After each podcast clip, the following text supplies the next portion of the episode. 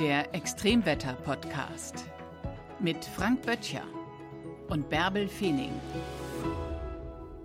Moin und herzlich willkommen zu einer Extrem-Podcast-Ausgabe. Ja, heute gibt es einen großen Extremwetter-Countdown. Wir zählen runter von 10 auf 1 die besonders extremen Orte und äh, wir haben nicht nur Orte überall auf diesem Planeten herausgesucht, sondern auch natürlich ein paar in Deutschland, die gehören zu diesen Top 10 aus unserer Sicht dazu, weil sie schon besondere Orte sind. Der Ort mit den meisten Blitzen. Ja, das ist unsere Nummer 10, der Maracaibo-See, ein See im Norden Venezuelas. 150 Nächte im Jahr gibt es dort Gewitter. Also das, was wir bei uns im Sommer ab und zu mal erleben. Und man sagt, ja Gott, jetzt haben wir irgendwie drei Tage gehabt mit Sonnenschein, jetzt gibt's mal wieder Blitz und Donner. 150 Mal im Jahr passiert das, also fast jede zweite Nacht. Und es ist der Ort mit den meisten Blitzen pro Quadratkilometer. 232 Blitze im Jahr auf jeden Quadratkilometer. Also da kann man eigentlich sein Haus quasi ziemlich sicher in einer Region nur aufstellen, einem Ufer, wo irgendwie immer überall Blitze durch die Gegend schlagen. Und das ist für die Menschen dort natürlich, die, für die das Alltag ist, schon nicht so ganz einfach. Wenn man da unterwegs ist, hat man natürlich, wenn man dort übernachtet, auch als Tourist immer das Gefühl, naja, wenn jetzt so ein Gewitter kommt, ist, hat diese Hütte hier eigentlich einen Blitzableiter? Und die meisten Hütten haben es nicht, weil man eben davon ausgeht, in der Regel trifft der Blitz eben aufs Wasser oder auf die umliegenden Berge, selten direkt an die Küste. Und das macht die Menschen einigermaßen vom Sicherheitsgefühl her sicher, aber natürlich objektiv nicht so sonderlich sicher bei dieser hohen Blitzrate. Naja, das Gewitter gehört da wahrscheinlich so zum Alltag dazu, dass sie auch gar nicht mehr angespannt sind und ganz nervös zählen, wie weit das Gewitter entfernt ist. Absolut, da hast du völlig recht. Das ist nämlich auch so eine Besonderheit bei Extremwetter. Wenn es nämlich permanent passiert, dann ist es für Menschen dort ja auch nicht mehr so extrem. Man gewöhnt sich dran, man adaptiert das. Und das werden wir bei einigen weiteren Orten auch feststellen, dass die Menschen in solchen Regionen dann häufig lernen, damit umzugehen, was für uns dann wirklich fürchterlich ist. Oder man sagt, das, das, da kann ich überhaupt gerade mal gar nicht mit umgehen ist für Menschen für diesen Alltag ist natürlich ganz anders.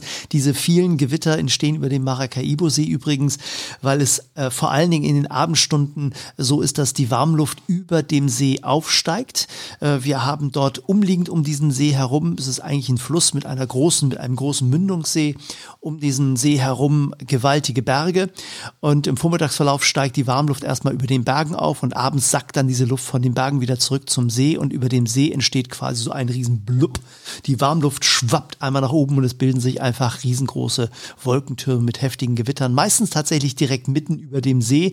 Und das ist eben auch genau der Grund, warum äh, die Bewohnerinnen und Bewohner dort sagen, na ja, das ist eben für uns jetzt nicht so gefährlich, weil es ist immer draußen auf dem Wasser. Mhm der heißeste Ort in Deutschland? Ja, wir gucken natürlich auch ein paar Orte, die in Deutschland liegen und da gibt es durchaus heißes Pflaster. Duisburg ist ja so ein ganz heißes Pflaster. Sowieso, ja, sowieso. überhaupt, überhaupt. Und es ist tatsächlich auch der heißeste Ort in Deutschland bisher. Am 25. Juli 2019 stieg die Temperatur in einem Stadtteil von Duisburg in Berl auf 41,2 Grad. Übrigens hält sich die Stadt den Rekord mit Tönningsforst. Das ist ein Ort unweit davon entfernt in Nordrhein-Westfalen.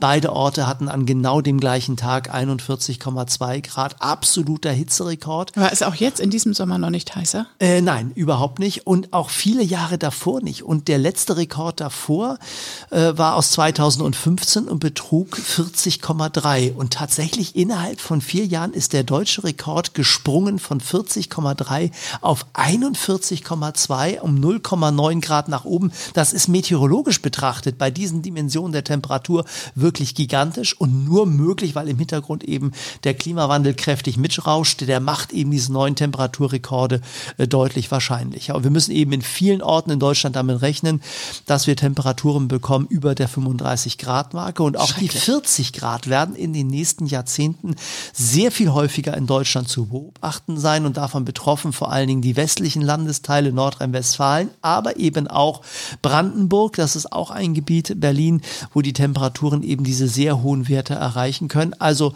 auf jeden Fall äh, Deutschland ein Gebiet, wo die 40 Grad Marke in Zukunft häufiger gerissen wird.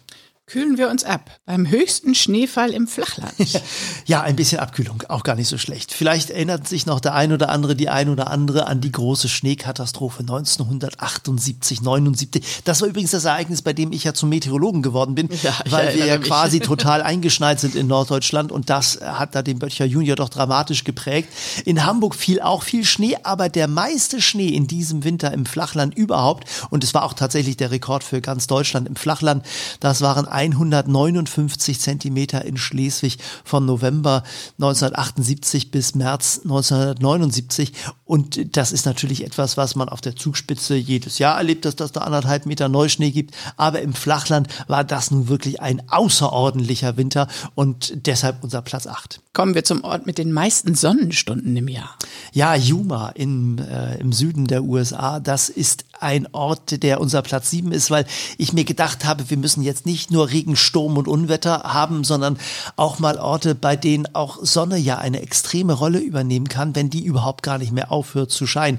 Äh, du hast schon in einigen Podcasts ja auch äh, begeistert berichtet, dass du mal Orte erlebt hast auf Island, wo die Sonne nachts gar nicht untergegangen ist und das hast du auch als wirklich besonders eindrückliches Erlebnis wahrgenommen. Es gibt Orte auf diesem Planeten, da ist die Sonne noch häufiger zu sehen als auf Island glaubt man gar nicht, ist aber so 4040 Stunden Sonnenschein in Yuma jedes Jahr im Mittelwert. Äh, und das ist natürlich etwas, wo man natürlich bequem seine Solaranlage aufstellen kann, Allerdings braucht man die gewonnene Energie wahrscheinlich dann am ehesten zur Kühlung. Ja. Mindestens mal irgendwie, um die Füße ins kalte Wasser halten zu können oder irgendwie ja, ein bisschen Ventilator zu bewegen, weil bei den hohen Temperaturen in der Hitze der Wüste ist das natürlich da auch nicht so richtig prima auszuhalten. Wobei man immer unterscheiden muss zwischen der trockenen Hitze und der feuchten Hitze. Solange die Hitze nämlich trocken ist, geht's, weil dann verdunsten wir viel Feuchtigkeit auf unserer Haut und das hilft uns, die Kühlung aufrechtzuerhalten. Wir bleiben dann tatsächlich tatsächlich ziemlich stabil, was die Temperaturen in unserem Körper angeht. Viel schlimmer ist es, wenn die Luftfeuchtigkeit auch noch steigt. Äh, dann ist es schwierig, die Feuchtigkeit zu verdunsten auf unserer Haut. Das, äh, unser Körper kann dann die Temperatur nicht so richtig regulieren und dann wird so eine Hitze richtig anstrengend. Also insofern Platz 7 ist Yuma mit viel, viel Sonne, aber eben häufig und das ist für die Menschen dort ganz gut in trockener Hitze. Kommen wir zum stärksten Sturm, zum stärksten Tornado. Ja, der stärkste Wind überhaupt bisher auf unserer Erde gemessen, auch in den USA, bei einem Tornado in Oklahoma im Jahre 1999, der 3. Mai, ein besonderer Tag. Es gab dort in Oklahoma einen Tornado-Ausbruch. Man spricht von einem Tornado-Ausbruch, wenn eben nicht nur ein Tornado entsteht, sondern derer gleich mehr. Es sind dort Dutzende Tornados entstanden an mehreren Gewitterwolken. Und das Besondere dabei war, dass es einige Tornados gegeben hat, die diese Kategorie EF5 erreichen, also die Kategorie der schlimmsten Tornados mit den höchsten Windstärken. Und dieser eine Tornado, der hat es geschafft, eine Windstärke zu erreichen, die für uns eigentlich, also eigentlich unvorstellbar ist. 496 Kilometer pro Stunde. Da bleibt natürlich nichts an dem Ort, wo es vorher war, wo so ein Tornado drüber geht, ist jeder Ort ausradiert. Da ist tatsächlich danach eine Ebene eingetreten. Wenn dort ein Teich gewesen wäre in dem Dorf, dann ist der Teich weg, weil das Wasser abgesogen worden ist. Äh, so, solche Wetterereignisse verändern wirklich die Landschaft dramatisch. Und dieser große Tornado hat eben einen Durchmesser gehabt von etwa einem Kilometer. Und um diesen großen Tornado herum hat es mehrere kleine Tornados gegeben. Und die sind natürlich mit dieser Windgeschwindigkeit des großen Tornados um den großen Tornado herumgewirbelt. Und dabei hat eben einer dieser kleineren Tornados am Rand diese zusätzliche Rotation noch bekommen, also eigene Rotation, die dann aber auch noch rotiert um den großen Tornado 496 Kilometer pro Stunde. Also äh, das ist schon ziemlich unglaublich. Eine Region Oklahoma, die üblicherweise trocken ist, aber es es gibt auch trockene Regionen bei uns. Genau. Unser nächster Punkt, der trockenste Ort in Deutschland. Platz 5. Grünau, ein Ort in Brandenburg. Brandenburg ja auch in diesem Jahr schon bekannt geworden durch große Waldbrände. Äh, eine Region, die sehr trocken ist. Wenn dann im Sommer noch die hochsommerliche Hitze kommt, dann ist das eine Region, die stark waldbrandgefährdet ist, immer schon gewesen ist und jetzt natürlich noch mehr. Und dieser Ort äh, im Schatten des Harzes, würde ich fast sagen, aber das werden die natürlich da gar nicht so gerne nee, hören, ist so ein bisschen in der Sonne, in der Sonne des Harzes, weil die nämlich eben auch viel Sonne haben. Die haben einen leichten Föhneffekt und das macht macht diese Region besonders trocken. Dort wird der Regen vom Harz quasi aufgenommen und äh, insofern Insofern ist Schatten auch schon mal deshalb falsch, weil die eben auch besonders viel Sonne haben. Dafür allerdings auch wenig Regen, gerade mal 483 Liter Regen pro Quadratmeter und Jahr. Damit der trockenste Ort in Deutschland. Im Vergleich mal dazu Hamburg hat 775 Liter Regen pro Quadratmeter. Das ist jetzt nicht ganz das Doppelte, aber schon mal deutlich mehr. Und das erklärt eben auch, warum diese Region äh, vor allen Dingen am Rande des Harzes in Brandenburg eine ist, die unter Trockenheiten im Sommer auch besonders leidet, wo man eben auch die Äcker, Wiesen und Felder doch häufig wässern muss, um dort dann äh, eben auch äh, die Erträge in der Landwirtschaft zu sichern. Das Death Valley ist natürlich auch für einen Rekord gut, unser Top 4. Ja, das ist der absolute Hitzepunkt auf unserem Planeten. Das ist eine Region natürlich mitten in der Wüste und sie heißt natürlich nicht umsonst Death Valley, weil es eben ein Ort ist, wo man sein Leben mühelos verlieren kann. Vor allen Dingen dann, wenn man sich entscheiden sollte, etwas zu tun, was weniger klug ist, nämlich zu Fuß da durchzulaufen, am besten auch noch ohne Wasser, dann ist die Verdurstung vorprogrammiert. Es ist der Ort mit der höchsten bisher gemessenen Lufttemperatur in zwei Meter Höhe, 56,7 Grad. Gemessen tatsächlich in einer genormten Wetterstation aus Holz, die damals dort aufgestellt worden ist, am 10. Juli 1913. Also schon ein relativ alter Rekord. Bei solchen alten Werten sind wir immer auch so ein bisschen zögerlich, weil wir sagen, na ja, kann ja sein, dass die Messinstrumente damals noch nicht so richtig gut waren. Aber von diesem Wert sind wir uns doch ziemlich sicher, dass der verlässlich ist. Das ist ein Quecksilberthermometer gewesen, die gab es damals. Und es ist eben tatsächlich eine genormte Hütte. Es gibt Fotos von dieser Wetterhütte immer noch, auch im Netz kann man die finden, äh, so dass wir also relativ gut wissen, das ist wahrscheinlich äh, eine, eine verlässliche Größe. Und hinzu kommt, und das hilft bei solchen Rekorden manchmal auch, die besondere geografische Lage, denn dieser Ort liegt unter dem Meeresspiegel. In einem Tal, ähm, 54 äh, Meter unter dem Meeresspiegel. Und das macht dann durchaus nochmal so ein halbes Grad obendrauf und nimmt dann eben doch dem einen oder anderen Ort auf diesem Planeten die Chance, auch einen Rekord aufzustellen. Also das Death Valley, unser Platz 4 mit dem heißesten Ort der Welt. Kommen wir zu Platz drei, der Ort mit dem stärksten Niederschlag. Ja, jetzt wird es auch Zeit, dass mal zwischendurch wieder ein bisschen Regen fällt, habe ich mir gedacht. Und deshalb Platz drei gehen wir nach Indien. Tropischer Regenwald, du hast es eben schon gesagt. Das sind die Gebiete, wo der meiste Niederschlag fällt. Und äh, Chirapunchi ist der Ort im Norden Indiens, ein Ort, in dem es unfassbar viel geregnet hat in einem Jahr. Liegt auch schon ein bisschen zurück. 1. August 1860 bis 31. Juli 1861. Und ich hatte ja eben schon schon gesagt, Hamburg beispielsweise Niederschlag 775 Liter Regen pro Quadratmeter. Wenn man in Hamburg beispielsweise mal diesen Niederschlag liegen lassen würde, der würde nicht ablaufen, das Wasser würde nicht versickern, es würde nicht verdunsten, dann wäre das Wasser ungefähr 75 Zentimeter hoch, 77 Zentimeter ganz genau. Wenn man das Ganze jetzt mal an unserem trockensten Ort in Deutschland nehmen würde, den wir eben gerade hatten, dann wären es gerade mal ein halber Meter, 48 Zentimeter wäre das Wasser dann hoch. In Chirapunchi, am nassesten Ort der Welt, wäre das Wasser in diesem Jahr 26 Meter hoch gewesen das ist eine unvorstellbare Wassermenge. Das ist tatsächlich so, als würde man da während des Monsuns die Dusche aufdrehen. Man stellt sich drunter und bleibt dann aber auch ein halbes Jahr unter dieser voll aufgedrehten Dusche. Also das macht die Haut ziemlich weich danach. Allerdings führt es eben auch dazu, dass der Alltag vor Ort natürlich ein völlig anderer ist als das, was wir erleben. Diese Wassermassen laufen natürlich irgendwo auch hin, nämlich die Flüsse hinab und dann in den Ozean. Chirapunchi Platz 3, der nasseste Ort der Welt. Gehen wir in die Ostantarktis.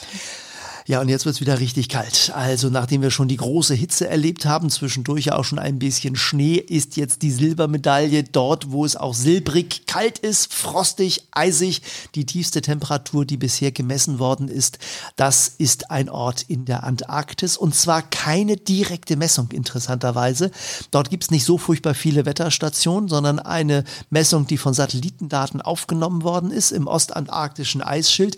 560 Kilometer entfernt entfernt von Vostok. Das ist so eine der ganz großen Forschungsstationen.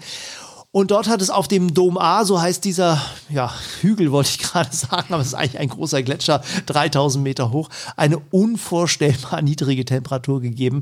Am 10. August 2010 minus 93,2 Grad. Also Unfassbar. äh, das ist eine Kälte, die wirklich schmerzt, die beißt. Wenn man da offene Haut zeigt, dann spürt man, wie die Kälte sofort in den Körper hineindringt, die Energie rauszieht, denn letztlich sind alle Gegenstände dort physikalisch bemüht, immer den Ausgleich herzustellen. Und wenn ich mit, also mit 37 Grad Körpertemperatur da ankomme, drumherum sind 93 Grad, dann wird also in Windeseile von der Physik versucht, den Mittelwert zu treffen und der liegt also irgendwie ziemlich weit unter dem Gefrierpunkt und deshalb fühlt sich das nicht nur kalt an, sondern das ist natürlich auch eine Kälte, die absolut lebensgefährlich ist und deshalb silbrig glänzend unser Platz zwei.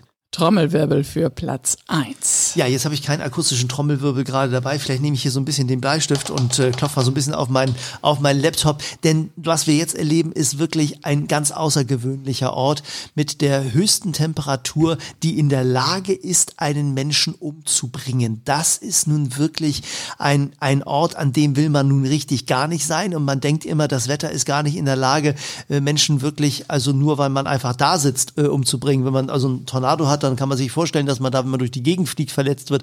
Aber dieser Ort, der hat es wirklich in sich. Es ist die Naica-Höhle in Mexiko. 50 Grad, 45 bis 50 Grad Lufttemperatur und, und das ist entscheidend, 99,9 Prozent Luftfeuchtigkeit zum Teil, 100 Prozent Luftfeuchtigkeit, Nebel in dieser Höhle und das bei diesen Temperaturen. Unser Platz eins deshalb, weil es eben ein Ort ist, an dem man, wenn man dort vor Ort wäre, einatmen würde, ertrinken würde. Es würde sich Wasserdampf am kühlsten Ort in der ganzen Gegend bilden.